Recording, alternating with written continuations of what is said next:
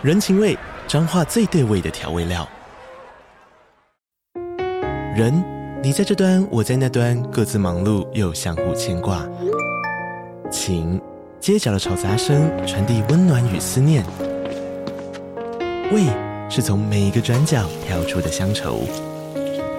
这里是彰化县政府 Pocket 节目《彰化早咖》，我是主持人内克。从彰化大小事各具特色到旅游攻略，透过轻松有趣的访谈，带着大家走进最在地的早咖。准备好了吗？彰化的故事，我们说给你听。以上为彰化县政府广告。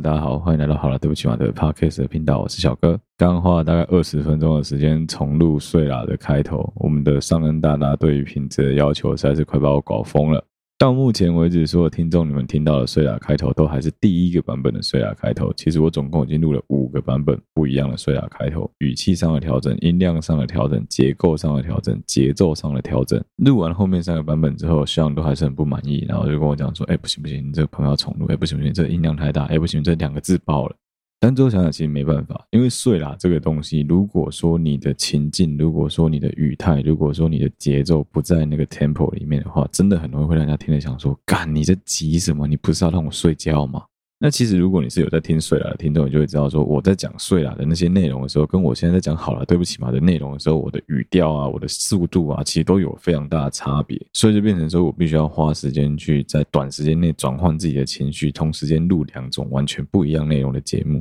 这点确实对我自己来说也是一个蛮有趣的挑战啊。很快时间已经来到九月份了，录音的当下是九月初，这个时间点我们正在躲台风。我只能说感恩轩岚诺，赞叹轩岚诺，让我们的航次搭得非常非常的长，让我终于不会再这么累了。这一集一样，我会花点时间天南地北的跟大家聊一聊一些最近发生的时事啊、话题啊，还有我最近常遇到有些人在问我的问题。那一样，这一集没办法念感谢名单，因为这一集出了一点技术上的问题，我忘记把感谢名单先离线下来了。但是我一样要先讲哦，就如果说你真的很希望我去关心你给我的内容，或是告诉我说，哎，你有些话想跟我说的话，你一定要在留言之前想清楚。我建议你给我五星，为什么会这样讲？因为你如果给我其他星等的话，我是完全不会理你的。我觉得这样子对于给我五星的听众非常非常的不公平。不管你有多希望我注意到你的留言，你只要给我五星，我几乎基本上百分之九十九点九九我都会看。就算我没看到像、Mike、我老婆他们也都会逼我去看。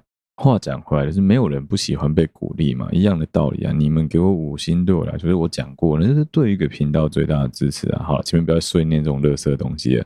开头来跟大家聊聊最近我的一些同事们碰到的问题。好了。在工作，在职场上遇到了强大的工作压力，遇到了很大的阻力，导致你力不从心的时候，究竟该怎么去排解这个问题？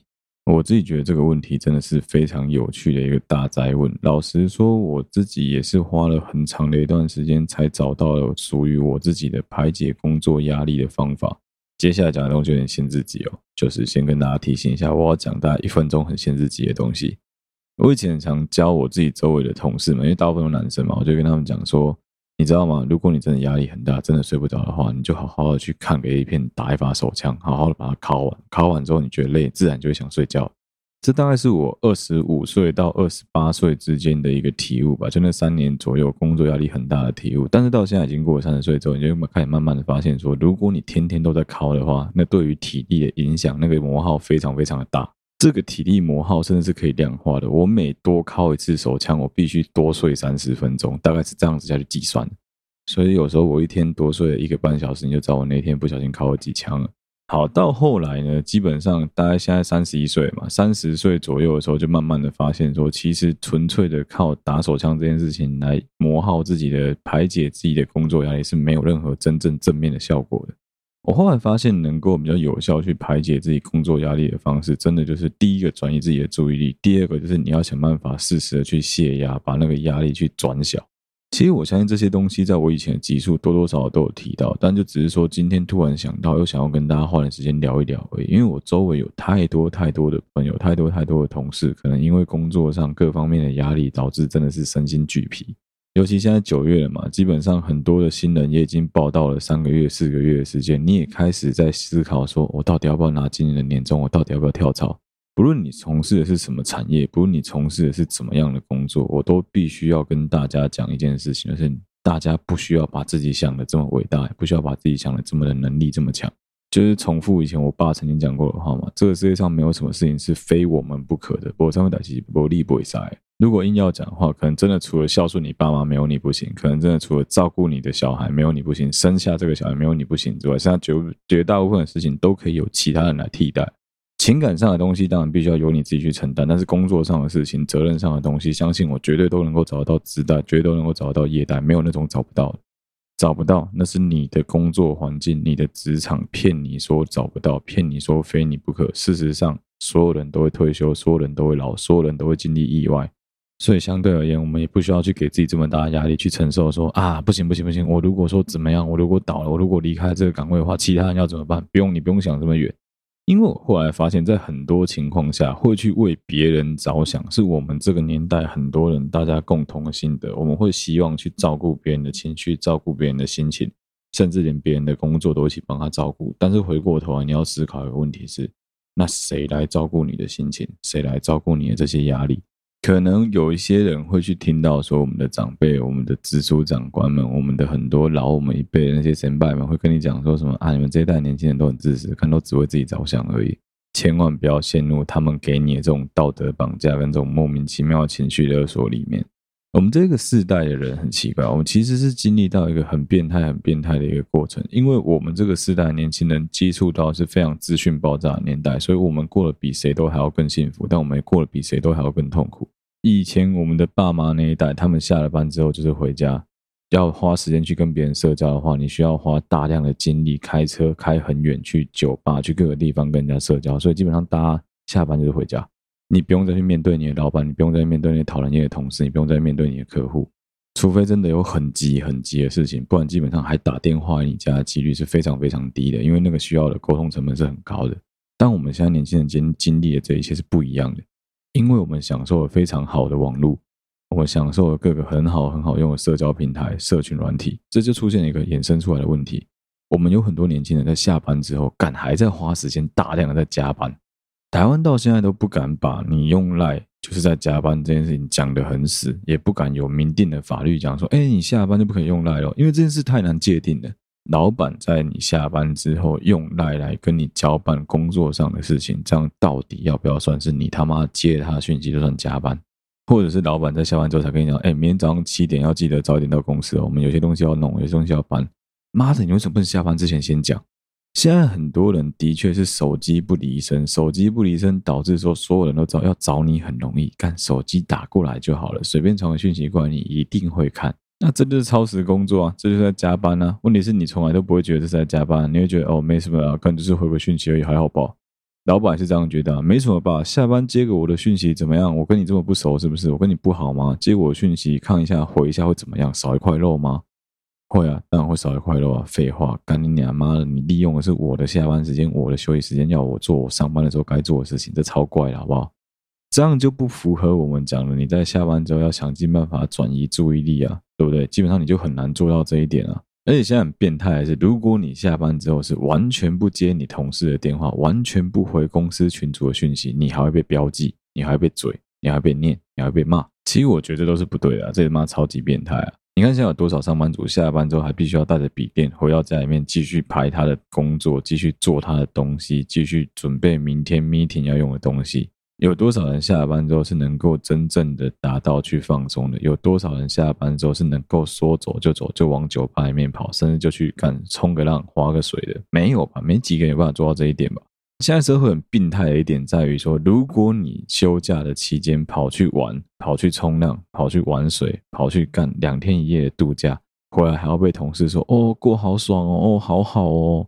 哦、好羡慕你哦！干你们羡慕个屁啊！明明你们也可以去，好不好？你就只是说找尽了理由不想去而已。有时候人已经完全的忘记了转移目标、转移注意力这一点，对于自己的工作的泄压是能够达到最大效益的。我也不知道为什么现代人完全忘了这件事情呢？像对我自己来说啊，我在船上的工作环境底下，因为就是高温高压嘛，然后大家也知道，天天就是睡不饱啊。现在很好，现在吃的很好，之前是还吃不好。你在这样子的环境底下工作，你唯一能够排解自己的消遣的方式，就是离线抓一大堆影集，抓一堆影片，抓一堆动画，在那边拼命的看。每天就是花时间在房间里面跟自己好好的相处。你甚至不会想要花时间跟人家社交，因为你觉得社交太累。我每天。张开眼，闭上眼睛，就是看到这二十张脸，我怎么可能会想要天天跟他们好好社交？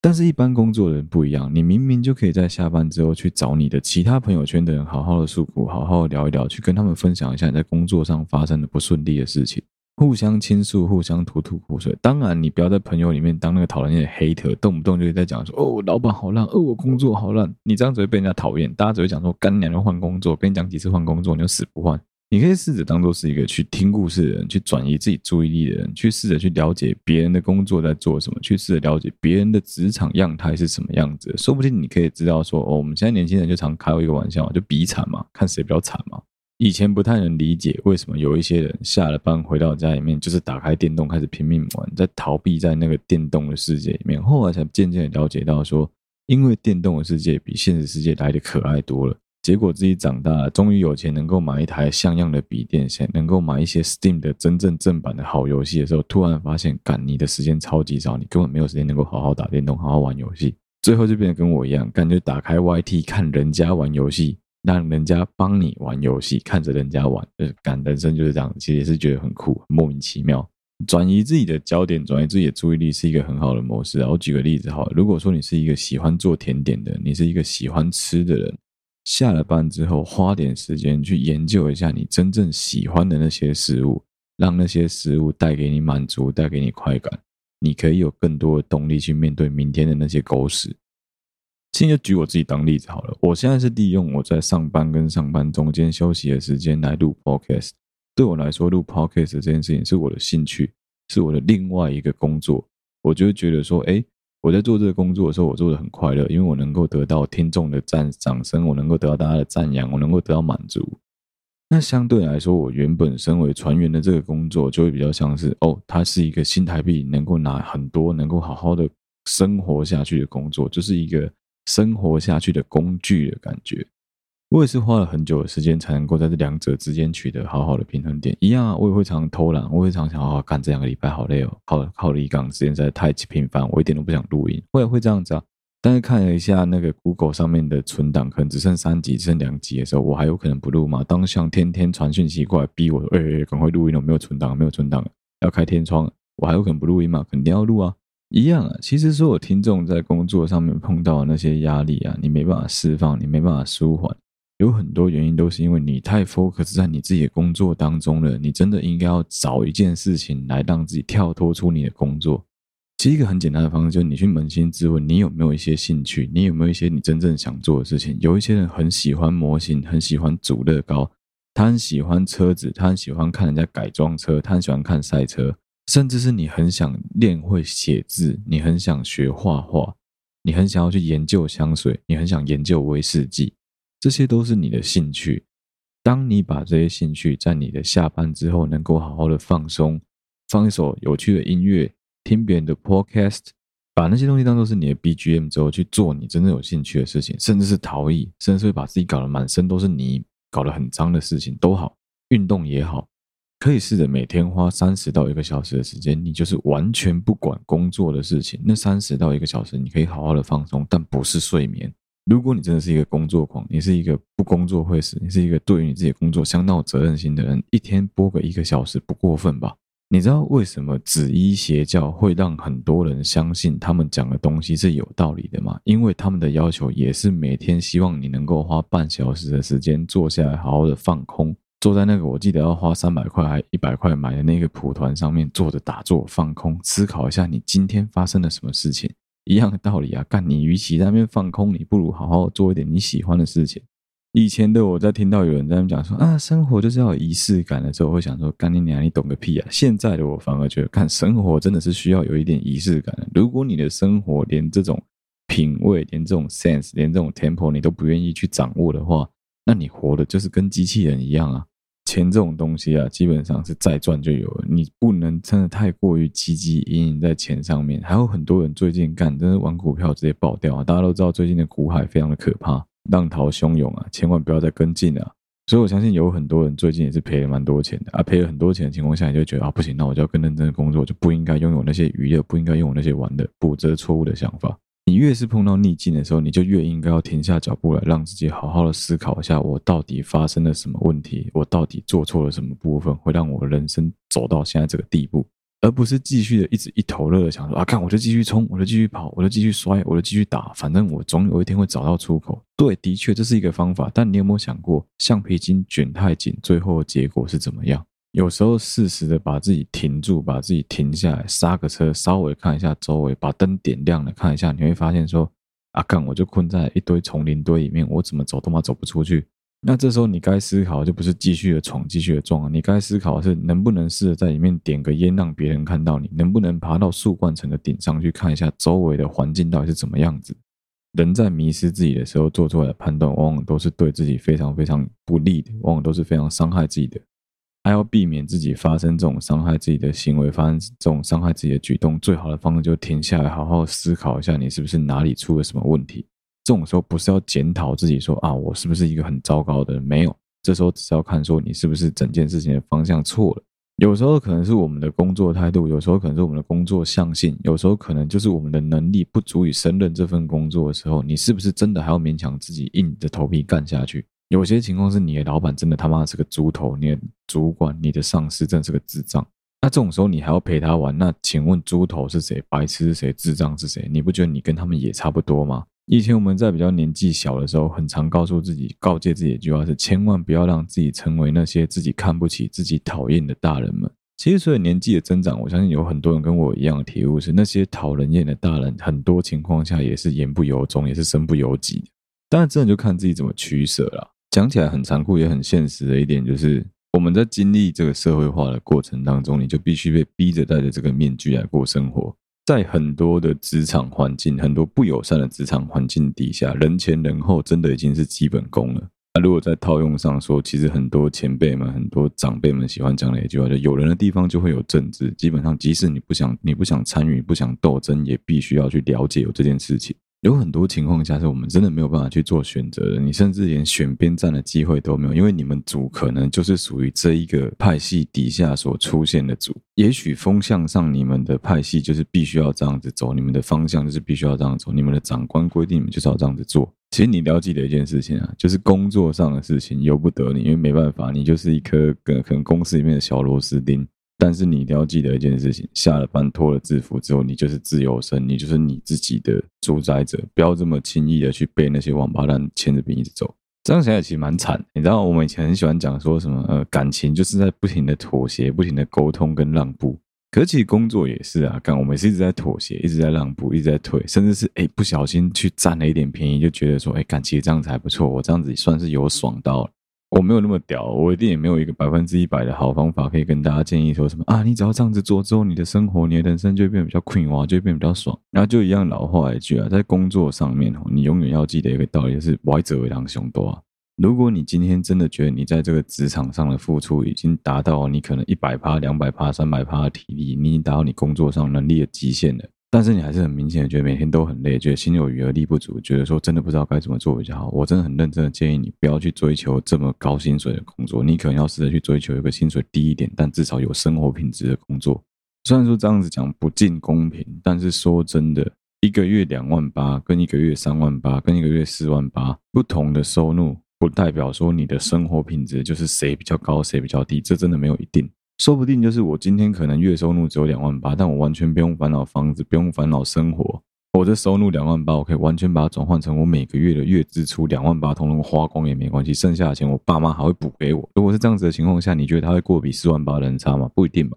如果你今天是一个月收入四万八的人，但是你就每天工作，每天加班到晚上十一点半，隔天早上七点半又要起床，八点半以前要进公司。说真的，你的肝能受得了多久？能够忍受十年吗？能够忍受十二年吗？你确定你不会有一天肝的突然爆掉，直接躺在你的办公桌上面吗？这也是为什么有很多足科工程师会讲说，他们不可能做一辈子，基本上可能做个十年，做个十五年，设个停损点，他们就必须要赶快飞到。这也是为什么有很多足科的工程师都会讲说什么，我们永远都不缺的就是新鲜的肝。其实这件事情反映在很多产业上面，甚至包括是我们业界也是一样啊，很多不一样的产业都是这样子啊。能够待得住的，能够待下来的，不是什么精英中的精英，我们不过是被钱绑住的奴隶而已。认真讲起来，以现代人来说，你想要维护住你的生活品质，你就必须要忍受那个王八蛋等级的通膨啊！因为通货膨胀的关系，你一样的钱能够买到的东西变少了，你就必须要更认真的去工作。那在这样子的恶性循环底下，当然有很多人会宁可躺平啊，当然有很多人会选择说，干，那我就不用这么认真工作，反正我做到死，我他妈一个月薪水就这样子而已。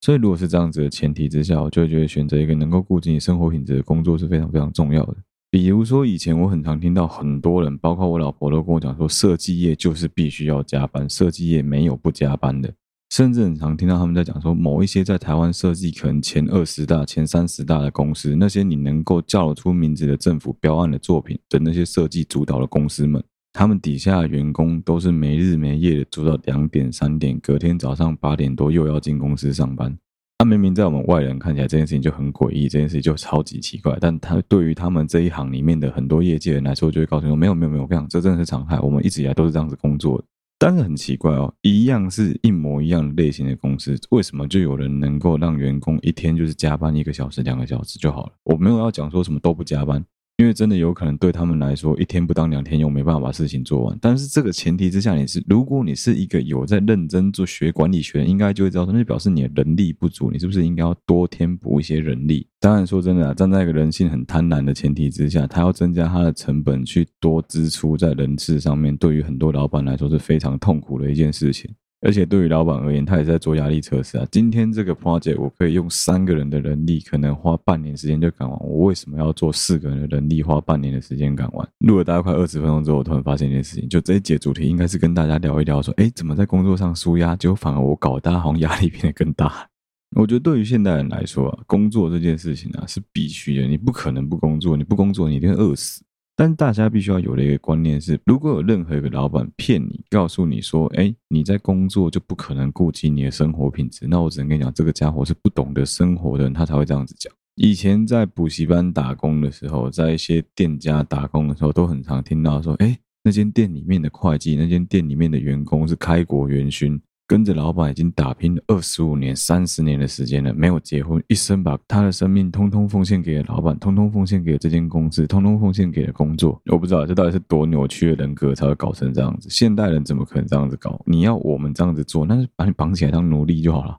那就只有古代那种奴隶制度底下的家奴奴仆们才会被老板逼成这样子啊，就是什么一辈子奉献给这个家族，结果你不是这个家族的姓的人。那说真的，最后结果，如果你连续剧看过多，应该也知道吧？就是，外戚干政啊，宦官掌权啊，不是就这样子吗？你让一个外人来管你们家的所有的财务，来管你们家的所有行政上的东西，他懂不懂这些运作上的眉角？肯定懂啊。啊，如果你今天跟他真的很鬼都后的时候，你觉得他不会在背后搞一些小动作来搞死你们家的这个企业吗？怎么可能不搞？啊，到最后就变成一个恐怖平衡啊！很多老板就这样子啊，就是不敢放他走啊，因为怕放他走，然后强制他办退休，他回来搞你啊。可能你背后搞了一些奇奇怪怪魔鬼的交易，不能让别人知道啊。那与其这样子，为什么不如去教出一群？为什么不如去带出一群很快乐的员工，让他们好好的帮你把钱赚了，然后大家开开心心、快快乐乐的下班，这样不好吗？追求这个理想不好吗？我有时候真的不太懂。那我另外一个，我觉得我们现代人很大的毛病，而且是很多人都有的问题，就是我们都太有责任感了。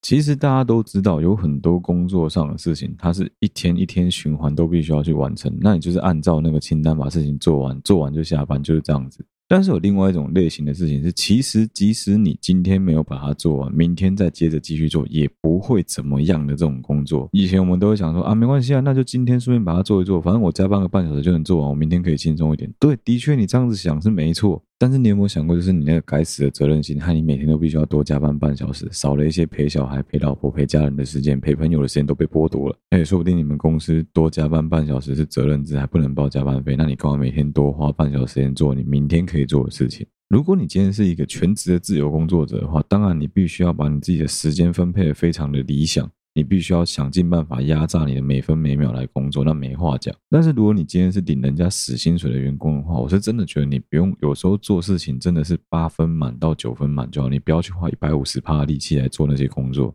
以前我在一集就有讲过，我以前曾经碰过一个很乐色的主管，当着我们所有人的面拍桌子跟我们大家讲说：“哦，你们工作都这么混，那我是不是薪水可以只给你们一半就好了？”那反过来讲，像你们这些绩优员工，每个人都花着一百五十趴、一百七十五趴心力工作的员工们，请问你们的薪水有拿到一百七十五趴吗？也没有啊。所以我自己是觉得，如果说认真讲，你在工作上面要减少自己压力的第一步，就是减少你自己的工作量，试着从你自己目前当前的所有工作里面去调整一下。当然，这件事情是必须要偷偷自己默默进行的，不用让其他人知道，就是默默的把自己的工作量减少。就算你一天能够少做十分钟的事情，都是好事。当然，如果你是那种每天下午四点就准准时盯着时钟在看，怎么还没五点，怎么还没五点的这种人，那我也是不知道该怎么吐槽你啊。如果你是这种人的话，我建议你下次改成每天三点五十就开始看，怎么还没五点？怎么还没五点？怎么还没五点？说不定你的人生会更过得更快乐一些。还有一个部分是办公室的同仁们能够体会到，但对我们这些外勤来说完全体会不到。我觉得就小确幸了，譬如说，哎，吃点点心啊。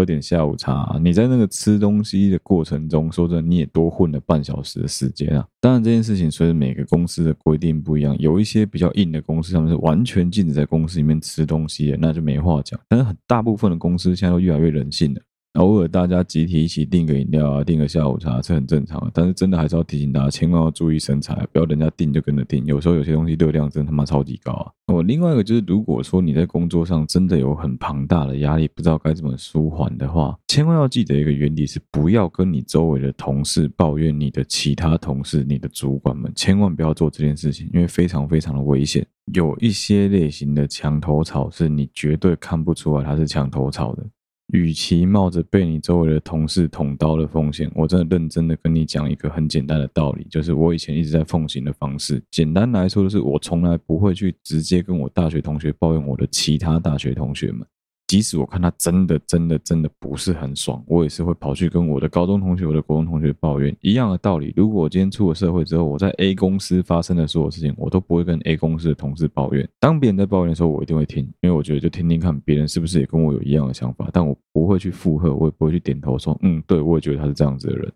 我会把我在这方面的不满，我在这方面的不爽，告诉我的同学们，告诉我其他以前工作的同事们，甚至告诉我的家人，或者是告诉我的老婆。但是在抱怨的这个过程，其实你讲话的方式非常重要。你一定要搞清楚你为什么会不喜欢这一个人。如果你今天纯粹是每天都在说“哦，他好烦，他好烦，他秃头看了真让我很不爽”，我跟你讲，大家也会觉得你这个人很奇怪，你这个人很讨人厌。但如果你今天能够明确的说出一些事实，譬如说，诶，他会侵占公款，诶，他会很削皮脸，他会去贪小便宜，甚至他会去性骚扰其他同事，或者是他会倚老卖老，他会讲一些哦自以为有趣、自以为风趣的笑话，但其实你们听了觉得很性骚扰。我觉得这些都是很好的舒压方式啊，就试着去跟其他人抱怨你的工作上面的人，但你不要去跟你这个同一个团体的人做抱怨，这个真的是非常非常重要的一个功课哦。还有另外一个我觉得蛮好整理思绪的方式，虽然我现在没在用，但有一阵子我会用的方式是写一点日记，但我不会写的很复杂。我会大概写下来说今天发生了什么事情，所以我觉得比较好方式，你就买那种呃行事历式的那种记事本，上面有日期的那种，简单写一下今天大概跟谁做了什么事情，做了什么工作，交办了什么样的业务，甚至是如果你今天跟老板、跟主管开会，他们有讲了什么让你觉得很有建设性的东西，或你自己提了一些有建设性的意见，你都可以记下来。因为说真的，人类都是很健忘的动物。如果说你没有去记下来说当初那个提案是谁想，我跟你讲，过一阵子之后，说不定功劳就被人家抢走了。还有另外一个是，如果你们的老板、你们的主管曾经有口头告诉你说，哎，如果说这个东西搞定的话，我可能可以加你薪水啊，给你一些福利啊，放一些奖金给你啊，口头讲都不算数啊。但如果你这时候有把日记记下来的话，就可以跟他说，哎，我记得你那时候有跟我讲过这句话。写日记，我觉得它是一个蛮后期的自我防卫、自我保护的手段。如果说你在公司过得很爽，真的不要这样子做了。哦，还有一个很重要，就是真的周末要适时的放松。如果你休假，就好好的休假，休假就不要再管工作了。这原理有点像是说，你要让你自己对于你的周末是有期待感的，有点像是很多老师们会开玩笑讲说，哦，再过一百天就要放寒假，再过五十天就要放暑假了。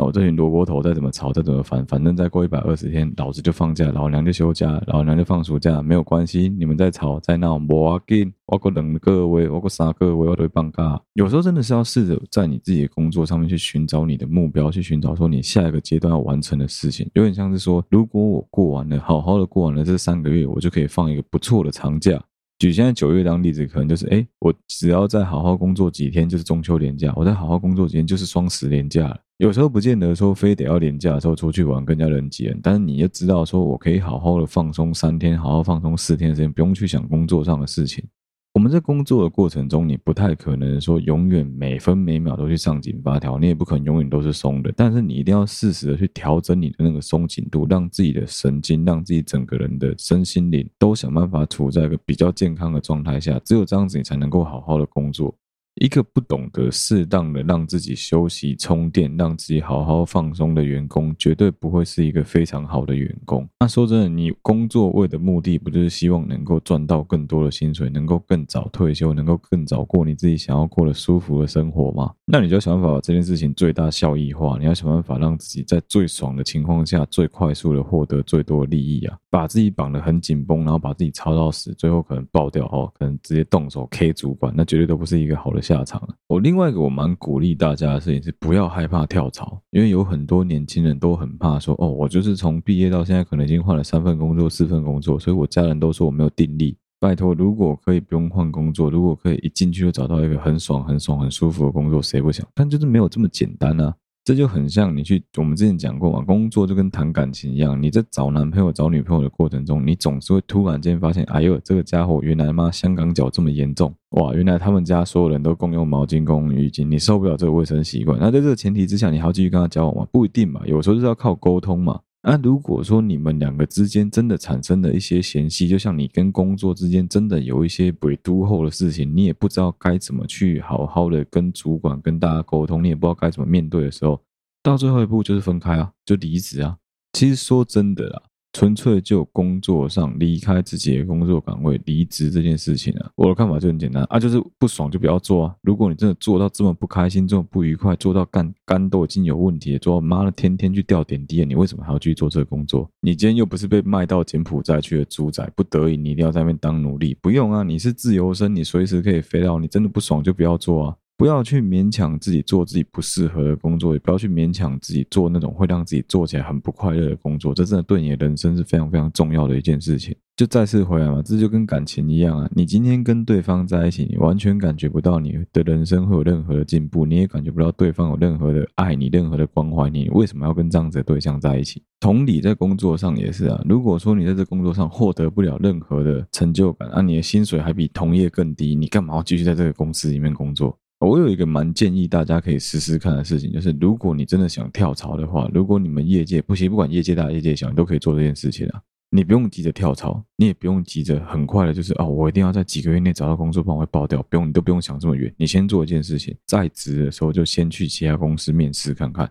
如果你今天是一个真的工作上面有点能力、有点成就的人的话，你真的不怕找不到公司啊。我们今天讲的前提是这样子，就是你在工作能力上是真的有被肯定的话。你也都清楚的知道你自己在做什么的前提下，你不是那种每天上班就等午餐，午餐完就等下班，你不是这种人的话。你可以试着去业界评估看看，说，哎，你的这一个人，你的这个工作能力的表现的这个工作者，你在业界你究竟值得怎么样的薪水，怎么样的薪资待遇？这换算起来，软性的条件非常非常多，包括通勤时间，包括你每天要加班多久，包括你要花多少时间在塞在车阵里面，这些成本通通都要考虑进去。如果说你去面试的结果发现说啊，这干整个业界真的都很烂，妈的，我整个工作的圈子里面所有人干我的待遇已经是最好的，那没话讲，那可能真的是你们这圈子就是这么糟糕，那你可能要考虑的不是换工作，你可能要考虑的是你要转行，你要整个跑道换方向，你的人生才会比较开心一点。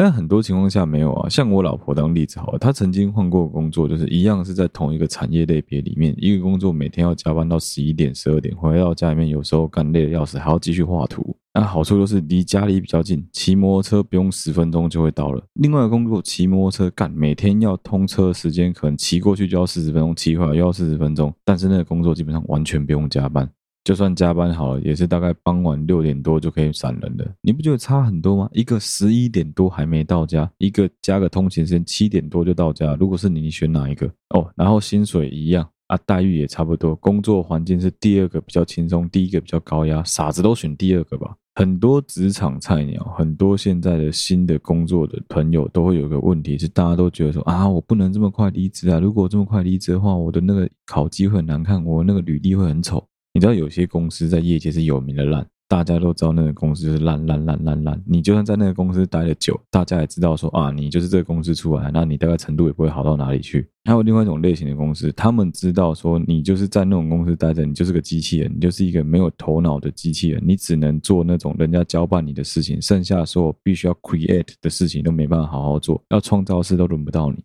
那说真的，你待这种公司，基本上对于业界来说，你也不过是一个小螺丝而已。至于这种你这种员工多的是啊。你与其要去待在这种对你的未来一点发展都没有的公司，倒不如去找一个真的很适合你的这个人的一个位置。那当然，工作这种东西，认真讲啊，在出了社会之后，很多人必须要开始缴学贷啊，必须要开始帮家里负担生活的东西啊。你真的没有那么多时间可以去找一份好的工作，没关系，有时候工作这种东西，先求有，再求好。我们先找到一个工作，慢慢的做，慢慢的做，做一做之后发现，哎，上轨道，一切都 OK 了。可是你发现说，可能有很多方面你不满足，那你可以开始去跟你的同学、你的朋友们，甚至是业界其他人去打听，说在业界的行情到底是怎么样的。与其要等着别人来扎我们，不如我们先扎别人。工作上本来就有点要这种想法才对啊。因为说真的，如果说你不去为你自己争取福利的话，也不会有人真心的想要为了你去争取你的福利啊。所有人都是为自己着想啊。真的不要害怕去面试其他公司，去问问看，去打听看看也好。说不定你被打击了之后，就会知道说，其实你还有很多不足的地方，所以你现在领这个薪水，说不定是应该的。那你就要开始针对你的不足、你的能力不够的地方去做加强、去做改善，说不定接下来就可以领一份更好的薪水啊。接下来就是好聚好散，不要害怕提离职，这就很像是我们开头有讲到，你真的不用把自己觉得说这工作、这个公司没有你会垮，你必须要反过来思考的一件事情是，你继续待在这个公司，很快的就换你的身体先垮掉，很快就会换你的友情、你的人际关系、你的朋友、你的家人、你的情人、你的一切就会慢慢的垮掉。那你要讲说什么？呃，离职到底很难吗？新那个理由要写什么？我跟你讲，就很简单，通通都一律写家里有事就好，你不用跟他解释这么多，你不用在那边跟他讲说什么啊，这工作不好啊，什么薪水太低啊，没有发展啊，没有未来性，都没公开这，你说这么多，很多老板连听都不想听，HR 连看都不想看。对，我今天身为公司 HR，我也是领公司的死薪水啊，我干嘛管你是什么理由要离开公司？你今天写落落等洋洋洒洒提出了一大堆对公司的建议，我也只会想说啊，你就离职了，你讲这么多干嘛？讲真的，就是如果公司真的会针对你说的那几点改善的话，那你也不会想要离开嘛。那就是因为你长期待下来，知道说这间公司就是不 OK 啊，一直它的环境就是这样子，文化就是这样子，你最后才会选择离开这个公司啊。哦，另外一点蛮重要的，就是即使你离开这个公司，不表示你不能跟里面的同事继续交好，不表示你不能继续跟里面的同事当朋友。尤其是如果你今天继续待在同一个领域、同一个业界的话，你跟这些人交好，跟这些人保持友好关系，说不定将来会有一些业务上的联系跟配合，可以互相的帮忙。因为其实很多情况之下，你去真正跟你有纠纷、跟跟跟你有纠葛、有 argue 的人，都不是底下这些员工，都是你老板，都是你的那个烂主管。但是你跟其他不愿意离开的同事，仍然苦哈哈在工作岗位上面坚守的这些同事，你们一样还是可以是好朋友啊。下了班之后一样可以约聚餐，有机会一样可以去唱个歌、喝个酒。而且其实，在很多产业里面，很好玩的地方是，当有第一个人提出离职之后，就会开始有很多人跟着想要提出离职。尤其是在看到那个离职的人，干现在过得很好，现在工作比之前爽很多的时候，大家就会想说：干，为什么他可以走，那我也要走？其实只有这样子的情况下，你才能够逼着那间公司的文化上面产生一些改变。但当然，可能那些改变已经跟我们没有什么关系了。但是，就是如果你真的是真心的为这间公司着想的话，那这也是好事嘛。你的离开可以让这间公司醒来，知道说啊，干，当初真的是。应该要善待你这个员工。以前老板很爱凹人的时候，都会讲说啊，我跟你讲，基本上哦，就是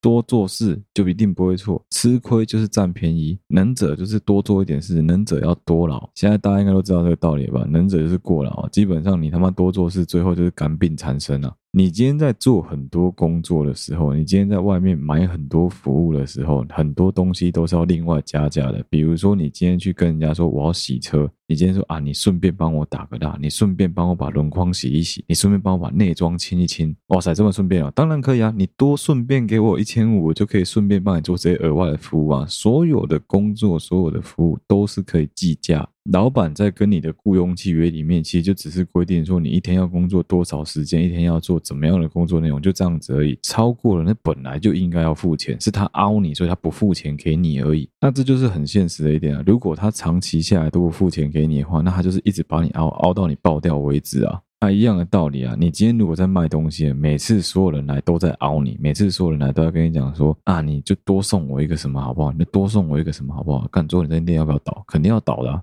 你一定要有这个观念，就是提供所有额外的服务，那个都叫做加值服务，那都是要另外付钱的，没有什么叫做顺便随便啊，你就顺便一起赶给我，没有这种事情。真的要学会的一件事，就是适时的去拒绝你的老板，拒绝你的长官，拒绝你的主管们，说：“哎，不好意思哦，我今天可能真的赶不出来，我今天可能真的做不完。”有时候以退为进是蛮好的一个方法。如果说你今天真的做不完，就承认你自己的不足，承认你自己可能在这方面真的不够努力，真的没办法胜任这个工作。可能在当下你会被你的主管刮一顿，但是我跟你讲，你至少可以少他妈的可能多加班三天，多加班八天，多加班两个月。所以有时候如果说你在工作上是个新人的话，你真的不用把自己真的逼到一百趴的努力。有些情况下以退为进，在你的职场上不见得是一件坏事，因为在很多情况下啊，你就菜啊，你就真的不懂啊，为什么什么事情都要丢给你做？另外一个方式就是一直去鲁小他，你就一直跟他讲，哎，不好意思，这个我真的不懂，你可以再跟我讲一次吗？你刚刚讲的我真的不太了解，你可以再告诉我一次吗？不好意思，然后假装拿着笔记在那边一直写，一直写，一直写，到最后他真的被你烦到受不了，就两个情况嘛，一个就是他把事情交办给别人嘛，另外就是他跳下来教你怎么做，手把手的教到你会为止嘛。那如果每次他这样恶心你的时候，你都恶心回去的话，久了之后他就不敢再这样子恶心你嘛，他就知道说，哦，他在他心里面，他就会觉得说，哦，你的能力就是不够，你是没办法好好做，那我怎么样干？我照样领这个薪水啊，你咬我。在职场上真的是适当的以退为进，对你自己会比较有帮助啊！不要每次都觉得说你就是要百分之百往前冲，真的是冲第一的笨蛋会吃子弹啊，棒打出头鸟。工作上千万不要抢着当第一，当老二就好了，当老三就好了，你当第一干，永远就在前面帮人家挡子弹的份而已啊。我觉得纯粹就工作这件事情来说啊，你要发泄自己压力最快的方式，就是想办法转移自己的注意力。因为最近我真的看到太多朋友、太多的工作新人，因为受不了工作压力爆掉，就是不管是离职啊、跟老板吵架啊，或者说在家里跟大家处的不好啊，甚至生病的都有。很多情况下，我没有办法陪着你们去骂主管，陪着你们去骂老板，因为你的老板有多烂，只有你自己最清楚，其他人其实看不太见的。但是如果你真的觉得自己已经有一些状况，你一定要让你自己周围的其他朋友知道，你一定要是让你的同事们知道，说，哎，你好像压力有点大，最近有点不舒服，不要害怕去求助别人的帮忙，这真的一点都不用觉得说什么啊，自己这样子是不是很奇怪？没有，没有什么好奇怪，所有人都会有脆弱的那一面，所有人都有需要别人帮忙的时候。另外就是，如果你在职场上真的遇到那种很烂很烂的同事，真的觉得他他妈超级歪的，我真的良心建议各位，看不下去就离他远一点，不要理他就好了。我知道很多人刚开始加入职场的时候，就会看不下去这种事情，就会想要呛他，就会想要骂他，就会想要去跟他讲说，干他这样子是不对的。可是你知道吗？很多情况下，这一种人能够在这种公司待很久。是因为他真的很贱，他的生存法则可能就当一只西巴狗，他的生存法则可能就是每次只要被你轻轻的骂一下，就跑去跟老板干说：“哦，你欺负他，你霸凌他，你就是一个很坏的人，是不是更赌烂？是不是更不应该让众人得逞？”没错，就是这样子。好了，今天这一集的内容就到这边了，谢谢大家收听啊！